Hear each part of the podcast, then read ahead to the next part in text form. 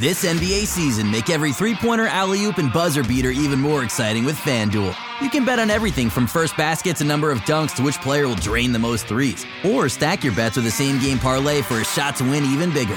It's quick, easy, and you'll get your winnings fast. So download the app today and see why we're North America's number one sportsbook. Make every moment more with FanDuel. nineteen plus and physically located in Ontario. Gambling problem? Call one eight six six, five three one, two six zero zero or visit connect ontario dot c a. Some cars are comfy on the inside, but don't have power on the outside. And some cars have the horsepower, but none of the comfort. I used to think there weren't any cars that were the total package. But that all changed when I got my Honda S U V. It's rugged and sophisticated. And right now, Honda has deals on the entire Honda S U V lineup. C R V, H R V, Pilot, Passport, you name it. So if you're looking for a car that's the total package, the only place you'll find it is at your local Honda dealer. Hurry before they're all gone. You know what I want? I want to talk to Sam.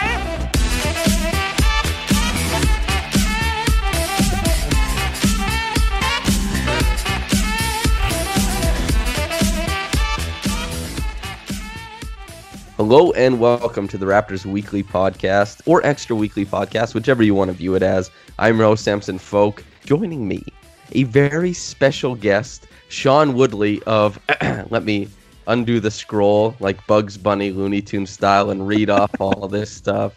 Raptors H Q, Locked on Raptors, uh, Basketball with Katie Heindel, which you can subscribe to on Patreon if, if you so please, if you so choose. Also doing announcing for C E B L, wrote We the Champs with Alex Wong last year, the celebrated and critically acclaimed book. Am I missing anything, Sean? I, I think you got it all. It's uh, yeah, it's a lot of part-time jobs that almost make a living. Let's uh, let's put it like that. I think that might be the most accurate way to describe what all of us are trying to do here in this field. We're trying to do a bunch of things and put them together and see what we can make out of it. But now we're sitting here. But to get back to your writing, which, as you said beforehand, there hasn't been that much of lately. You use the term squelching in your writing sometimes, and there's a couple definitions, including the one you used, which is to forcefully silence or suppress. Mm-hmm. But did you know the first definition of squelch is make a soft sucking sound, such as that made by walking heavily through mud? I did not know that, but that I suppose could apply. I did. I definitely used it in my recap of yesterday's game, and I suppose that could apply to the way the Raptors waded through the first three and a half quarters of that game, right? I, I, I mean, I guess I didn't use it in the proper context, but uh, there there is a double meaning to that, uh, unintentionally. But thank you for making me feel smarter about my word choice. Well, it, it definitely makes sense at the end because they did squelch the Nets. However, I thought when I was reading it, I was like, squelch is such a funny word. And when I looked it up to see initially make a soft sucking sound as the lead-in, I was like, wow, that's that is something else. I'm trying to think of it like audibly. What does it sound like? Like a, is that? I'm sorry, yeah. I just did that in the microphone. That's horrible. But yeah, that's I a good way to turn off all of your listeners right away. I think you captured it. Yes, that was probably the essence of a squelch or squelching. one hundred percent. But when we did your podcast, the two-parter, we had to scale our fear, both for other teams and for the Raptors themselves, mm-hmm. finding a counterpart from the Raptors past to fit snugly beside a future prediction. After starting out two zero in this series, where does your confidence sit with the Raptors? And you can scale that with anything you like, words, synonyms of squelch, whatever you want to do. Yeah, I, I I like the uh, the openness to the concept of the question that I did not offer you on my podcast. So thank you for that. Um, the uh, you squelched me, Sean. You forcefully suppressed me. So are we talking confidence within the context of this series or the playoffs at large? Because I think it's probably two different things, right? Well, let's do both. Okay, so within this series, like, there's just, like, a lot of bravado right now, if I'm looking for a word. Like, it, it's just, there's no way they're losing this series. They can play, they can squelch through three and a half quarters of a, of a game and still win pretty comfortably at the end. Their their defense, like, very clearly, whenever they want it to work really well, becomes like one of the best crunch time weapons in the entire N B A. There's just a lot of bravado right now, I think, from Raptors fans, from the Raptors themselves. I think they know that they're not really in any trouble in this series. And it's also kind of like a weird discomfort in a way, because this has never happened in a Raptors series ever. Even the Magic series last year was, you know, wrought by that first, like, you ring it in with that loss to the Magic in game one, and it's like, oh, okay, here we go again. This is going to be a nightmare. Obviously, it didn't end up being a nightmare by the end, and they win it in five pretty comfortably. But there was that stress that is always kind of part and parcel with the Raptors in the playoffs, and you don't have that right now. And I'm having a hard time, like, honestly feeling like it's the playoffs just yet. It's very new and strange, and I guess this is just how, like, fans of extremely good teams feel all the time. And it's, I'm sure I'll get used to it and it'll become nice, but right now it's like a weirdly jarring thing to see the Raptors just so easily outclass their opponent in a first round series. Where is the turmoil? Where is the controversial reffing takes? Where where where is all of that, right? Because where is Kyle Lowry that, laying a stinker? Yes.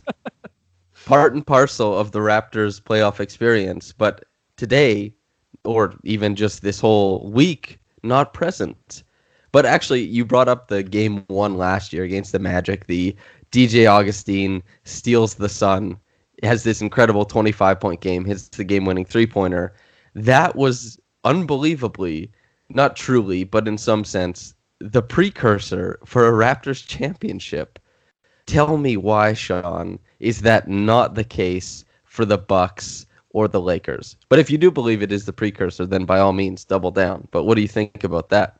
Oh, no, I'm glad to talk about the Frauds Angeles Lakers and the Mil Fraud Key Bucks here on the podcast. I'm I'm good to lean into that. Um, no, with with the Bucks, like, I, I think there's a real distinct difference in how the Bucks played in their game one loss to the Magic and how the Raptors played in their loss to the Magic last year. Like, I thought the Mat, the, like the Raptors played fine in that game one.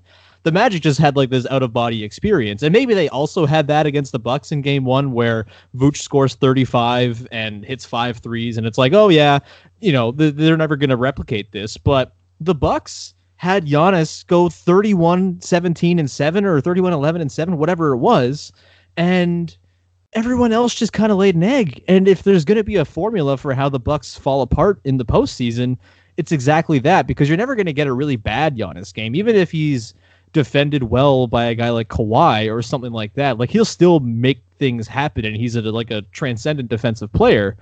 But you're always liable to have a Chris Middleton going four of twelve, or Eric Bledsoe doing Eric Bledsoe playoff things, or Brooke Lopez becoming kind of a pumpkin. Like, that, that could happen. And so, like, the Raptors last year, them losing, I mean, it was so out of character for, like, Kawhi Leonard and Marc Gasol, two former defensive players of the year, to have their signals crossed on a, on a final play. Whereas I think the Bucks having everyone but Giannis kind of let the team down, and Mike Budenholzer standing so staunchly in his opposition to playing Giannis more than thirty-five minutes, like, that stuff is just kind of symptomatic of what goes wrong when the Bucks lose, and, and you know, what could potentially derail them four times out of seven in a series. And so I think it's a little bit more alarming than last year's Raptors loss was, for sure. Do I still think they're going to win the series probably in five games?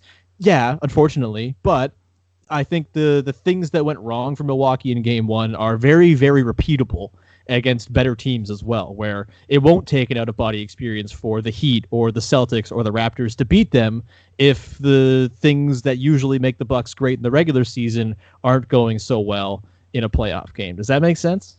Yeah, that makes a lot of sense, and maybe an opportunity, since you brought up Mike Budenholzer and his lack of changeability, we can jump to another point, which is Jacques Vaughn, who changed everything after one game, completely yeah. swapped out the defensive scheme that they were running, hardly any drop defense, and they just went straight for Jared Allen, roaming above the break, switching a lot of the time, and if not switching, then hedging.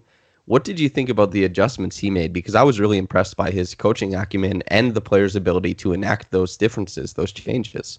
Yeah, I think the switching, like, that's a thing that when Allen's not on the floor, they can really just kind of do easily, because everyone is small, and it's not like you're giving up much in terms of, you know, poor matchups if you are switching everything in that situation. And I think the reason I was surprised to see it early on from the Nets is that, like Jared Allen is not someone who really looks to me like a guy who can switch out and really sort of hang away from the rim. And I mean, the Raptors, you kind of bludgeoned them at the rim when Allen, you know, wasn't quite up to speed, you know, a, a few instances here and there. But I thought for the most part, he did a really good job of keeping in front of VanVleet and Lowry. And also the fact that whoever was switching on to Gasol seemed very, very un- unworried about Gasol.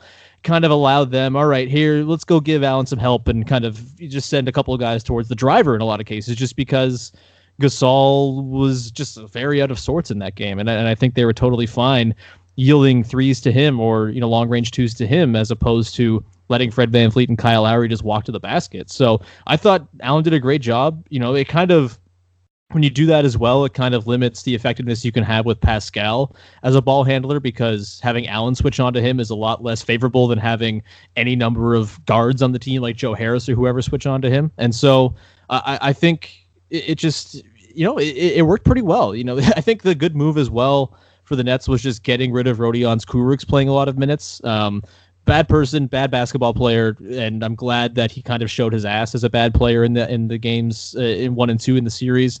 And Timothy Luwawu-Cabarrot, who was a guy who back in I think the Jakob Poeltl draft was like I, I really wanted the Raptors to take him ninth. I uh, mostly because he played for Megalex, which is like the coolest team in Europe. Um, but like obviously things haven't worked out super well for him throughout his career with Philly and O K C and all that. But I'm glad to see him kind of finding a place where he can just kind of cook. And he was really good in that starting role at the four. And so, yeah, Jacques Vaughn deserves a ton of credit. I think it was Josh Howe uh, who pointed out yesterday that it really, really sucks that he's probably not going to get that job because he's earned it. And he's done a really wonderful job with a team that has not a whole lot of talent. And obviously, coaching a team that doesn't have its superstars is very different than the sort of balancing act that it takes to coach a team with Kyrie and K D and potentially whatever other stars they try to lure or trade for. But I think Vaughn has done enough, and like he showed it in that game too, that he should have that job. He should be the leader in the clubhouse for it, and it's going to be a real bummer when he probably doesn't get it and it goes to like Jason Kidd or some uh, very unqualified but famous person like that.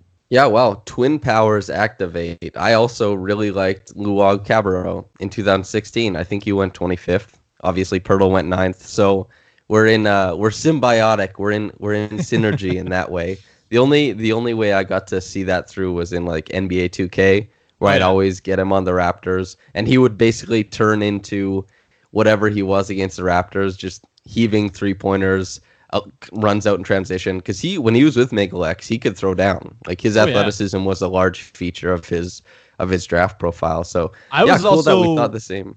I was also really excited by, like, as he fell in that draft. I think the Raptors picked twenty-seventh where they got Pascal, and I was like, oh, maybe T L C's going to come and, and be the twenty-seventh pick. And then obviously they got someone much better, which is nice, and, and T L C didn't even make it there. But, yeah, that was uh, a night of Timothy Luwawu for me, before he added the Cabarrot to make uh, broadcasters everywhere wince.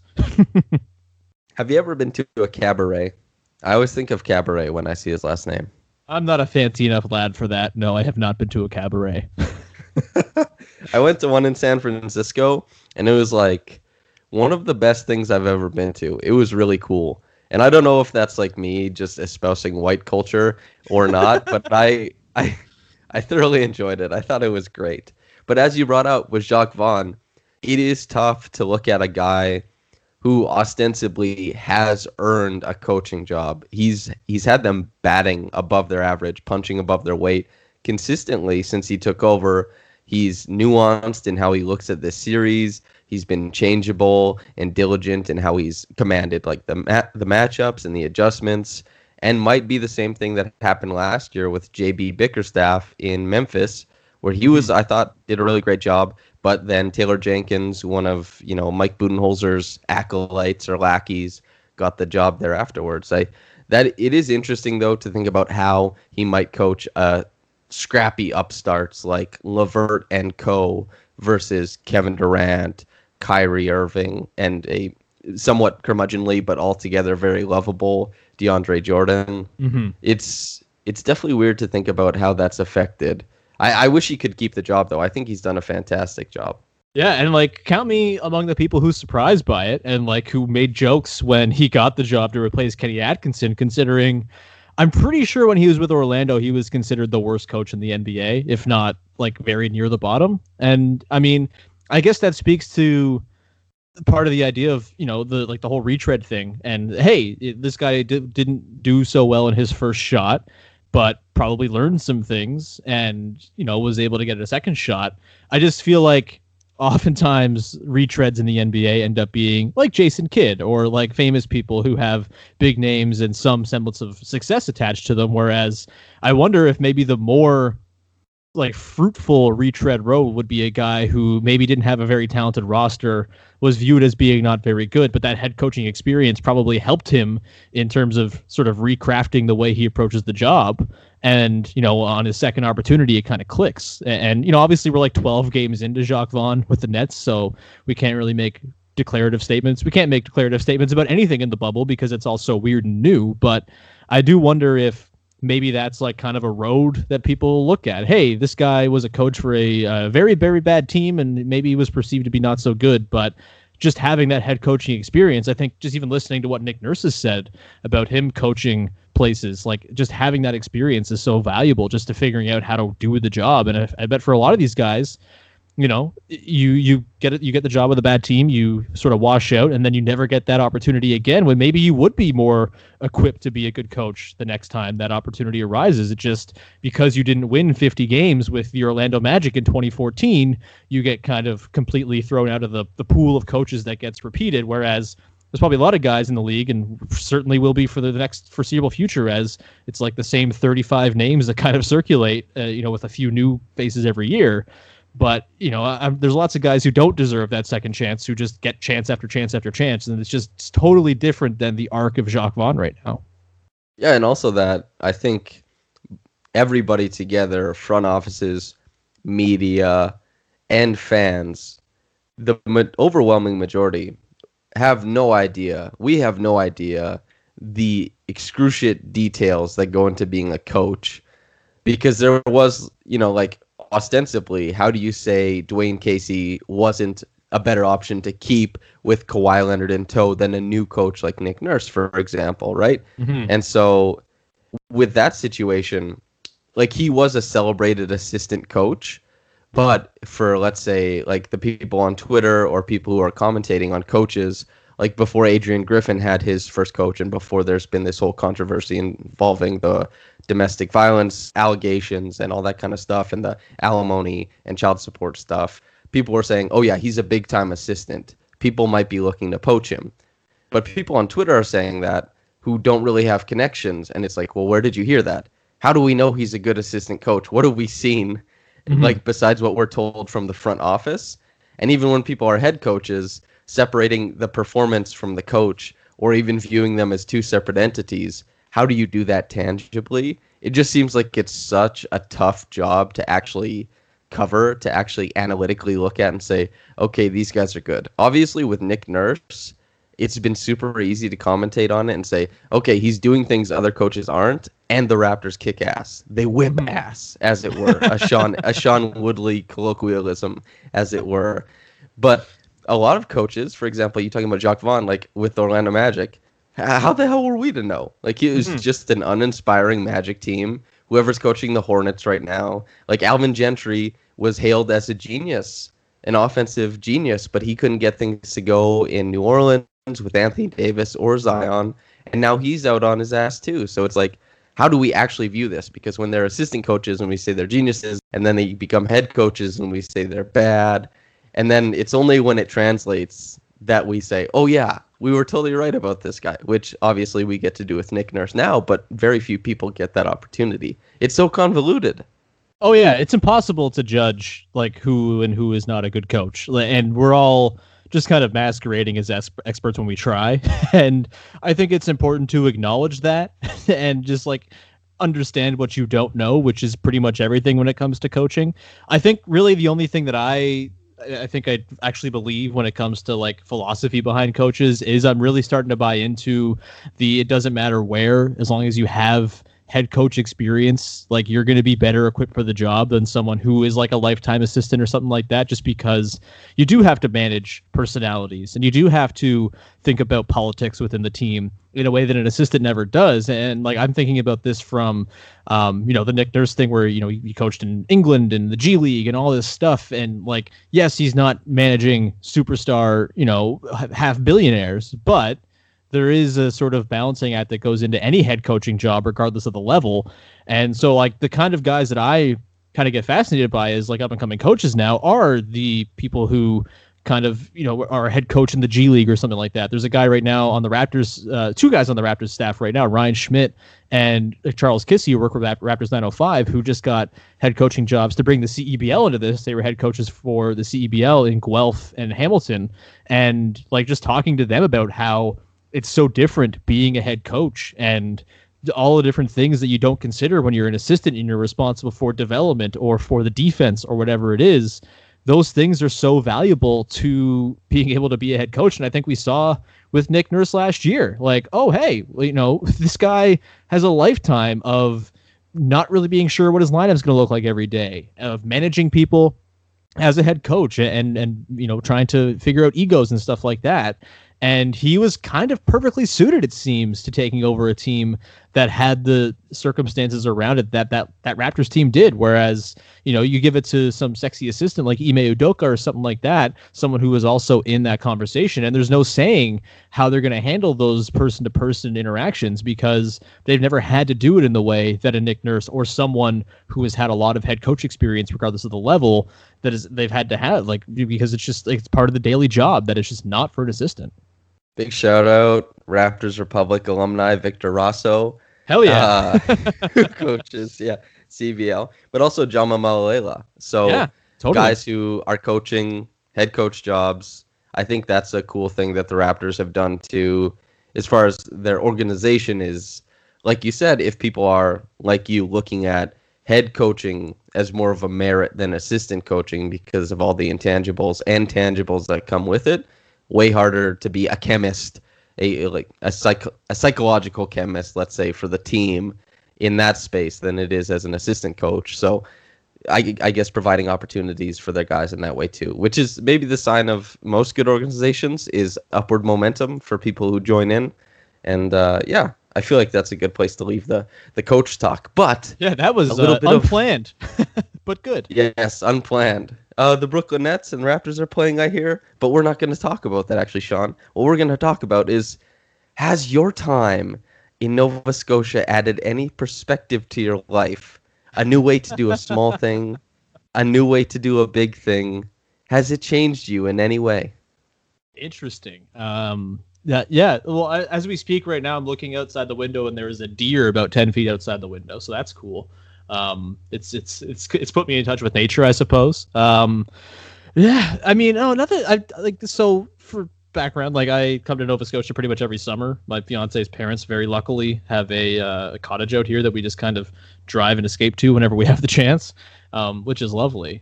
Uh, and like, this has been an interesting one because I've been in isolation for fourteen days because of the Atlantic bubble.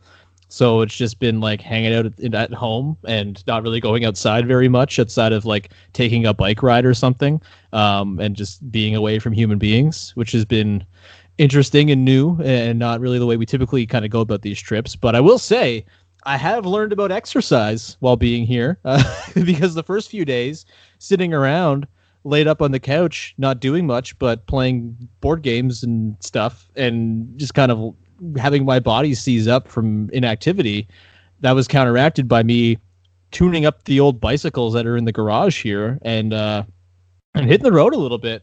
And I feel wonderful. Apparently, if you exercise, you feel good, which I was not much of a practicer of in my in, in, life at home during quarantine in particular. And, um, you know, kind of for a very long time since I started working at home and being inside all the time. And so I, uh, yeah, I've kind of gotten back in touch with exercise. So if, I'm not sure if that answers your question, but that has been the biggest change. Like I'm already planning on buying a bike when I get home and becoming a cycle boy, which is something I never envisioned doing because it required work. But as it turns out, Uh, having your body move and your muscles uh, have to do work and your blood pump through your body at an accelerated rate makes you feel so much better. And uh, yeah, that's, that, that's what I'll be taking with me home for sure.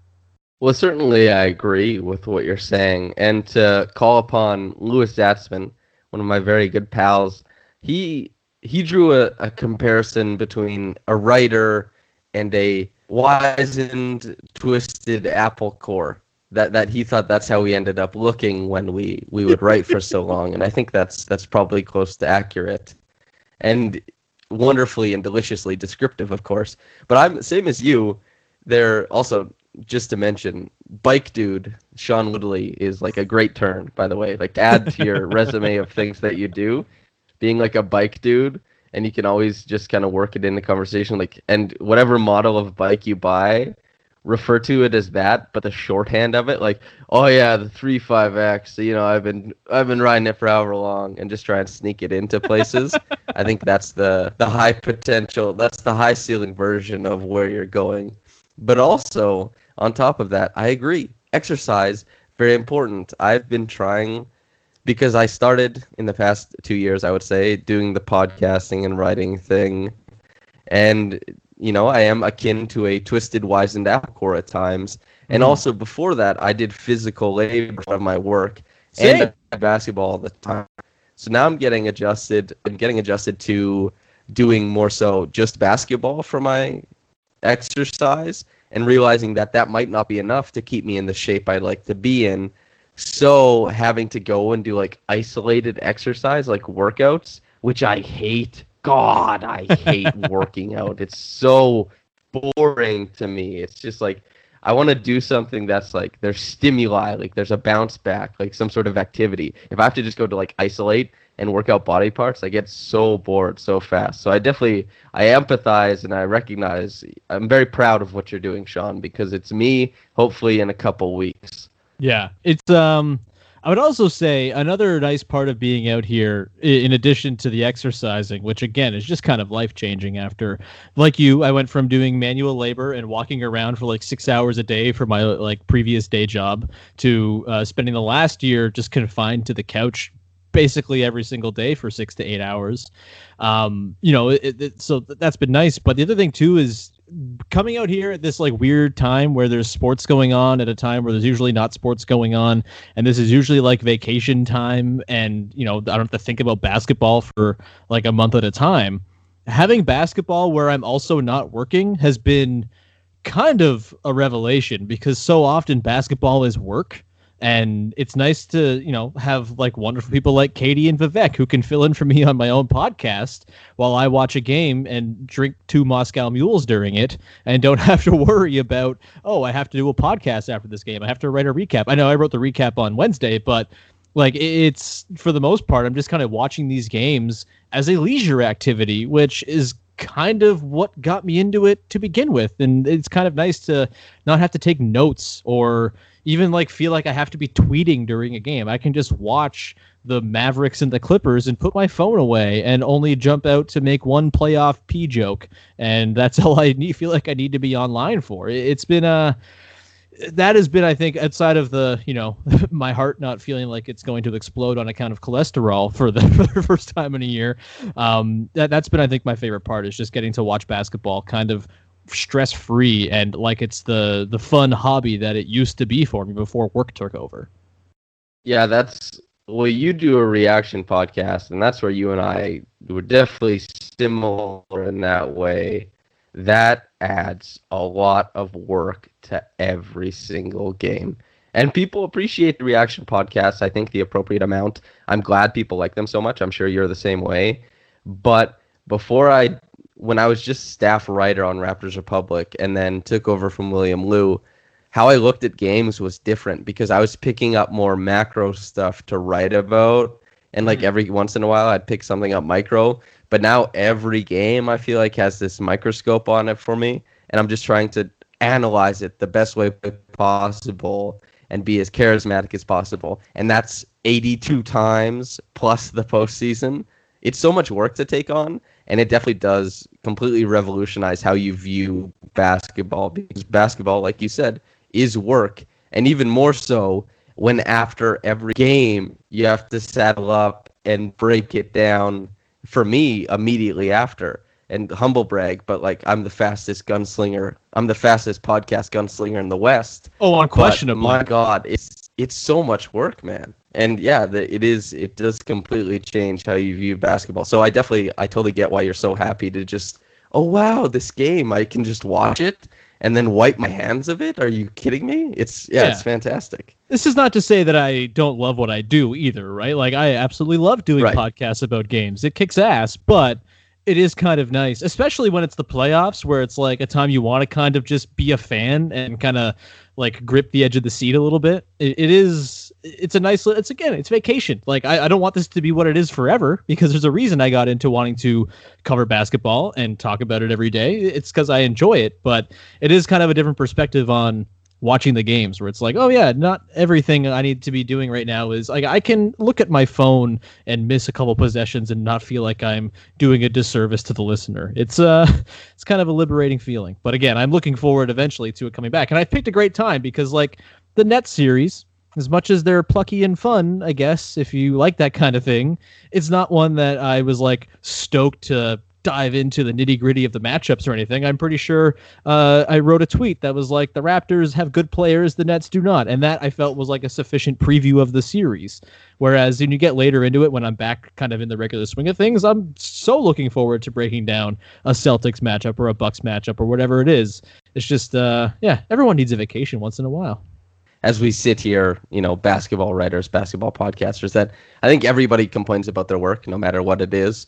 I certainly don't mean to come off as like a whiny kid or whatever, but definitely I, the same as you, I, I appreciate so much what I do. And yes, like it is writing or talking about basketball. Like that's my work. So it's, it is, it's very good. I'm very happy I chose this. And I'm pursuing this as a career, definitely to back up what you're saying. But you did bring up the series once again. And you said good players versus ba- bad players, plucky upstart, if you like that type of thing. Well, I do understand that. I'm going to throw us back into it because I have one player who I have a great amount of love for. He made the top forty in my top one hundred players list, the the over twenty-five thousand words top one hundred players list. It was mammoth, and Caris LeVert sits in the top forty. And I, because he's this player that I'm seeing in this series, I've been a, a staunch LeVert supporter for a long time now. What was your idea of him before the series, and what is it now? Has it changed? Uh, a little bit. So, I mean, I kind of often will kind of bristle at people who N B A internet tell me I must think is good. I don't know what it is. Maybe just like a contrarian, like must, sports. Sean, I say so. But this I, this applies like more often to players who aren't actually that good. Like K J McDaniels was one of them. I think David Nwaba is like the current guy right now where it's like, I don't know, if he was actually good, he might uh, play for a good team once in his life. I don't know. Um, sorry to disparage. I know he's injured right now and not playing, but still, he that's kind of the, one of those guys where it's just like, okay, we get it. You watch basketball deeply and appreciate a good defensive rotation. That does not a good player make. Um, LeVert's obviously a little bit different. He's a little bit more accomplished for sure. I still have like my... My, my skepticism about him a little bit, just because I'm not sure what he is in the construct of a team that uh, is actually good and has high intention, high aspirations. Um, I, I think I made this comparison, and maybe it's not totally fair because he's been a bit of a better three-point shooter, but he has not been that w- with sort of the the peak ball handling duty that he's had recently. He kind of reminds me of DeMar a lot in that, like, very good player. You're happy to have him on your team for sure. He can be your second best player, and you can be a very good team. But I do wonder if his inability to be a great off-ball player is going to cut into his effectiveness. And, you know, if he is on the ball, what's your limit as a team, right? Like if he ends up in like a trade for like Bradley Beal or something, like what's the most the Wizards can hope to be with Caris LeVert as their, their, their lead option. And I keep forgetting that John Wall plays for the Wizards. So apologize to, to, to John Wall here, but I, I, I think, you know, it, it doesn't have to be the Wizards. It could be any team.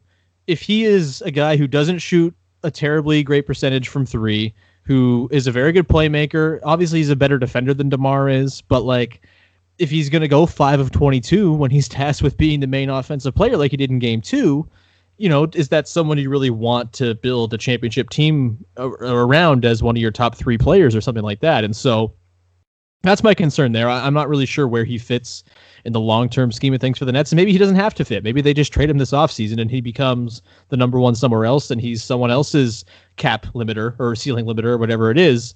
Um, but yeah, I, like he's obviously very good. He's a great passer. I didn't realize he was as good a passer as he is, and he keeps finding T L C on that back cut like uh, every single time down the floor that they run it. It, it just looks beautiful, and he's got that really sort of quick release to his passes that I love. But I don't know if he's someone who I'm like scared of if, you know, he's your third option, just because I think he's probably a little bit limited if he's off the ball, if that makes sense. Interesting. I did not expect you to douse my uh, my enthusiasm for him, but points that, that are well met, certainly. David Nwaba went to Cal Poly. That's the school he went to. And I, they had a very loose, very loose interest in me playing there. Like, so loose, I didn't go and play basketball there. However, comma, the year I didn't go, they hit two consecutive buzzer-beater game winners to get into March Madness. And David Nwaba is from that school. How insane is that? That is, uh, that's one of those weird small world basketball things that you love to see. And uh, I, don't I think that's know very him. Cool. Yeah. And I mean, I'll, I'll tell David Nwaba we're almost teammates. And yeah. I was worried I was disparaging your good friend David Nwaba, which uh, I'm relieved to know that I was not. Potentially in a in another life, good friend David Nwaba. So heresy of the highest order, Sean. How dare you slander my friend, my my buddy, my guy, David Nwaba. But here's the thing: Harris has left the bubble and will not be making his return in this series. He's right. been a big deal for the Nets, a very, very big deal. And you're talking about, you know, LeVert being able to find T L C, and he has, and you drew attention to that back cut, which I also noticed because it was in this morning's issue of Minute Basketball. But also, he's been finding Joe Harris and Garrett Temple. Joe Harris is a huge part of that team as currently constructed. What do you think about him leaving, and how does that change the outlook of this series, if at all?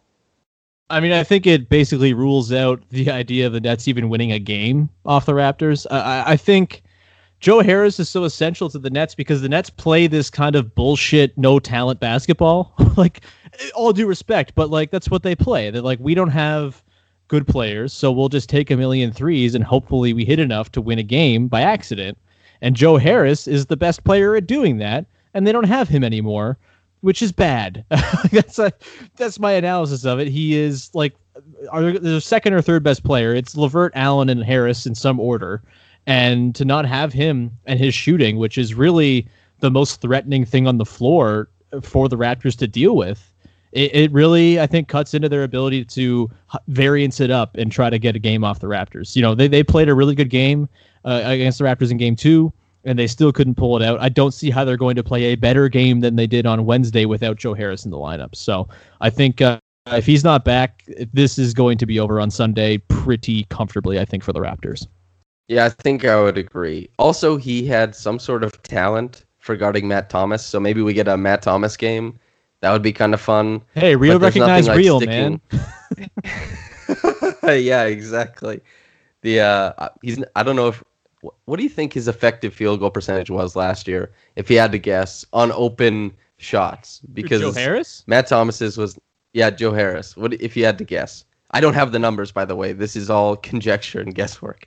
Oh, okay. Uh, it, it's one. It's like a, a, po- a percentage point less than Matt Thomas. It, it's enough less, I guess, to not have Alex Wong feel conflicted about who to throw his support behind. Let's put it that way.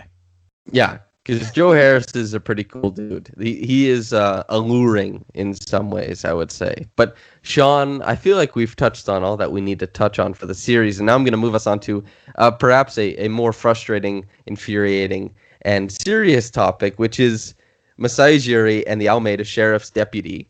And that whole situation, because it was horrible, they finally released the footage, and we see...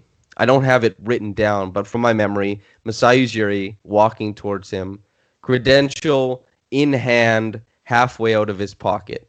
Usually enough, I would think, to indicate to somebody, hey, I'm grabbing my credential, and especially somebody of Masai's stature, that that probably isn't even necessary. Combine that, the fact that Masai couldn't get on the floor, with the fact that that very stadium, a kid who printed out fake courtside seats and went to over twenty courtside Warriors games that year because he was white and they never asked him to show. They never scanned his pass. That very stadium wouldn't let Masai Ujiri on the floor, and it led to an altercation where the cop pushed him twice, extremely aggressively, before Masai claimed, "Hey, I'm the president of the Raptors, what are you doing?" Pushed him back, a scrum of sorts ensues, Kyle Lowry comes over, Masai Ujiri finds another way onto the court. We finally see that happen. What are your thoughts on that, man?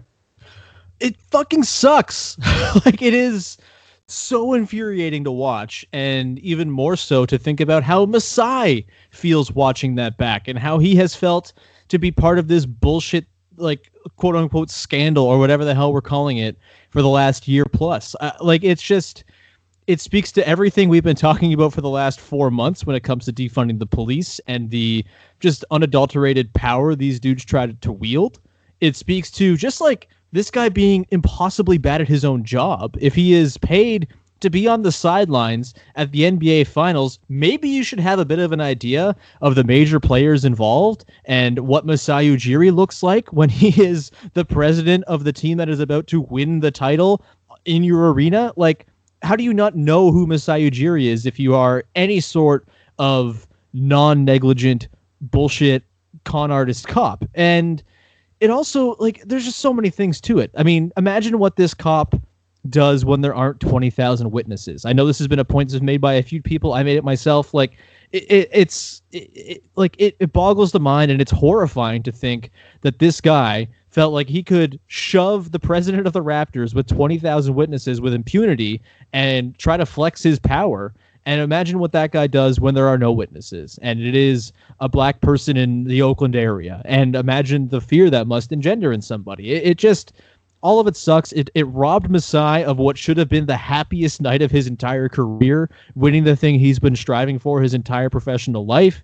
And instead, it's been a year plus of dealing with this bullshit from this cop who is clearly just a grifter. He's got fraud charges in his past. He is trying clearly to milk whatever this situation is to get paid out of it. And I'm glad the Raptors are not giving into that. I'm not, I'm glad they're not settling. I'm glad they're using their financial might to fight this for everything it's worth. And I hope this clown, who apparently has not worked for over a year, still making two hundred twenty-four thousand dollars a year, never works again. Like, it's just... It's so, so frustrating and makes me so sad for Masai.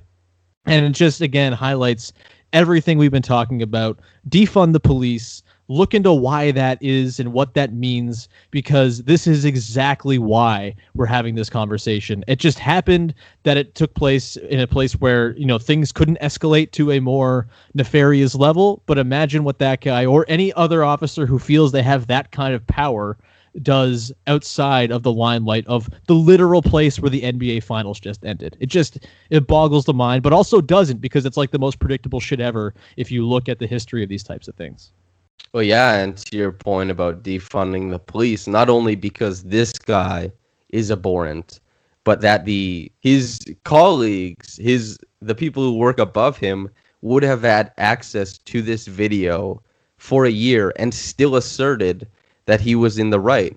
This protecting of the boys' club, at least in how we view them broadly. Of course, there are more diverse police forces and all that kind of stuff, but still can be known for the same type of engendering the same type of fear in minority groups, in, I guess it would be disenfranchised groups, seeing that kind of stuff. And just knowing that they protect who's there regardless of their actions, especially in a case like this, where it's so clear, it's It is one of the easiest to digest things we've seen in the media with a high-ranking person where you can objectively say, wow, just because he's black. And Leo Routens was very salient when he made mm-hmm. this point when he was on television, said, I, he said he got on the floor fine. And he's like, nobody asked me for anything. Why is that? Why do you think that is? Because I'm white and he's black. And in this case, it basically, it's hard to try and, for those who would, you know, work in whataboutism to try and find other reasons. Like there are people, well, actually, I'm not going to quote people on Twitter, but there are people who are willing to try and detract from what Masai did and try and, you know, prop up reasons for why the cop might be doing what he's doing.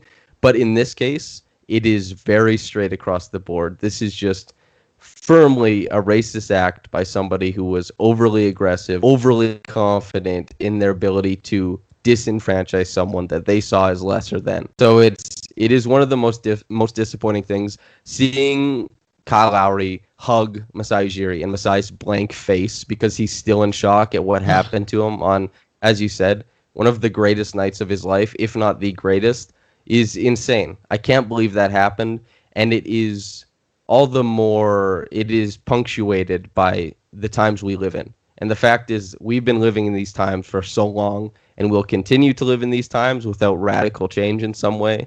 And the fact that Masai Ujiri finally gets his due after a year of having to deal with this, it's it's insane to me. I agree with you yeah. on all fronts. I think um, if there's any silver lining to come from this, and look, there's no silver lining, actually, because it shouldn't take this for the conversation around defunding the police and changing the way that prison systems and police structures are set up. Like, it shouldn't take a high profile incident like this caught on video to make people realize. But my hope is that maybe there's someone who's been on the fence or like doesn't understand what defunding the police is, or think, well, we need the police for this, this, and this. It's very important. Even though if you do any of the research, like it's not like you can very, very easily take a lot of money from the police and put it into things that will better benefit individual people in society. Like maybe this instance, maybe a Raptors fan who was on the fence, maybe someone who's an N B A fan who was on the fence, unsure what the messaging really means. Maybe they look at this and say, oh, this is exactly what we're talking about. And this is why I need to call my mayor and, you know, leave an email with my, with my M P or whatever it is about defunding the police and the need to do it, because it, again, it shouldn't take this. It's like, it's kind of like when you see, you know, issues of d- domestic violence, and whether it's the N B A or whatever other league, and it takes a video for people to really perk up and say, oh, that's bad. It shouldn't take that. But maybe that's what some people need as like the kick in the ass to realize, oh, this is what the conversation is, is exactly centering around. It's not about all these other sort of frilly things on the side that people who are arguing for defunding the police and the Black Lives Matter movement aren't even arguing for right now or asking for. Like this maybe hopefully recenters it for some people. And that's the one positive I can take away from this, other than the fact that hopefully this cop will never work again because he doesn't deserve to. But again, I don't have a ton of confidence because the protection in place for people like this is so deep and runs so many layers that there's a very good chance this guy will go like totally unimpugned after like clearly initiating this with Masai. Hopefully not. I I wish I had more faith in the justice system to figure this thing out properly and have a just end to it all. But um, yeah, it just overall, infuriating is the word I think most people have had on the tip of their tongue. It is the most apt word, I think, to talk to discuss this. It just, I feel for Masai. I feel so bad for Masai that he's had to deal with this, and I'm glad that the video is out there. Although the Alameda Police County or P- Police Department will say, "Hey, don't believe what the lawyers are saying," in the form of a literal video from the body cam of the officer. It's just ugh, makes me mad, dude. Makes me very, very mad. Well, even to your point about hopefully it turns the tides for somebody, because it is so objective in the way that it's presented. Like you said, that the video speaks for itself. It doesn't need much of anything as far as context. But you see, well, Thomas Kecko wrote a piece for Raptors Republic a couple days ago, and it's called "Cheering for the Raptors These Playoffs Means Not Forgetting to Say Their Names." And it was kind of bundled around the social justice movement, the civil rights movement, that the era we're in currently, and what that means. And the response to it in the comment section, for example, was very, very toxic, I would say. A lot of people saying, keep politics out of sports, all this kind of stuff. But you would see similar people a couple days later saying, oh my God, I can't believe they did Masai like this, once that surfaced. So maybe they just needed a figure to empathize with. And ideally, it wouldn't need that. You you don't need to see somebody and say, okay, now it makes sense to me. But if it if that is the case, that seeing somebody that you look up to, who is by all means a great person, treated so badly by the very things that are relevant in what are what is being protested, if that helps change the tide for you, then good. And hopefully more work is on the way, because we're all yeah. work. We're all a work in progress. And in this, especially this type of stuff, you need to keep learning. Totally. Mo- in most cases, you need to read. Like, I know it's it's not easy to hear, but like, pick up a book about this kind of stuff, because it's it's intimate in the way that it grabs you. It's intimate in the way that it tells you about it, or an audiobook if you don't like reading. It's just it's important to be aware of the things that are going on in these times. And that's hopefully Masai's incident. If there, like you said, there isn't a silver lining, but if there you're trying to pry one with with all of your might, that would be it, I think. Yeah, I mean, it's kind of like the pandemic, right? Where you'll have people who it's like, oh, it doesn't affect me, so I don't really care about it or whatever. And then it takes someone that they know getting sick and they're like, oh, shit, this is real now.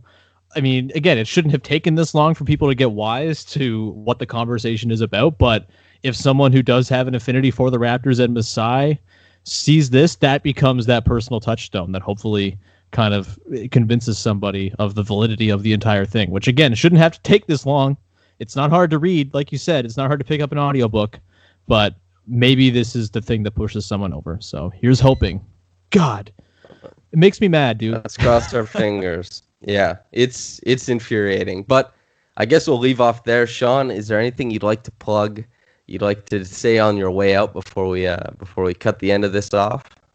Uh, no. Um, I mean, Defund the Police, Not Another Black Life, has a lot of uh, excellent resources. Uh, if you want to follow them on Twitter, uh, Not Another B L K, I believe, is their handle. If uh, if you want to go to, they have like great resource pages and things like that for ways you can donate, ways you can learn more, all of that stuff. Highly recommend them. Um, in terms of personally, you know, you can listen to Locked On Raptors right now. Vivek and Katie are doing a wonderful job filling in and uh, doing some episodes for me while I'm gallivanting about in the Atlantic coast. Uh, and uh, uh, Basketball with myself and Katie Heindel as well is a podcast you can listen to. We have a Patreon page. We're doing a special Patreon-only trivia night on September the fourteenth. If you want to be part of that, we're going to have some fun media friends who are the ringers for each team. If you want to join in in the fun, it'll be a blast. And uh, four bucks gets you into our Patreon page as well. So, uh, Basketball on Twitter, two H's, uh, patreon.com slash uh, Basketball with two H's. And you can find me at Woodley Sean, of course.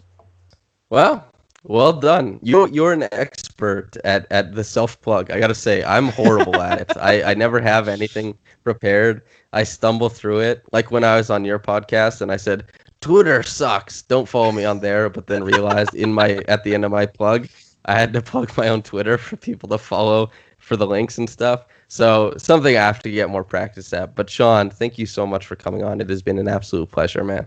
Thank you for having me, man. I'm glad we could complete the second half of the Home and Home. Maybe maybe we'll be able to do one after the Raptors win it all. We'll see.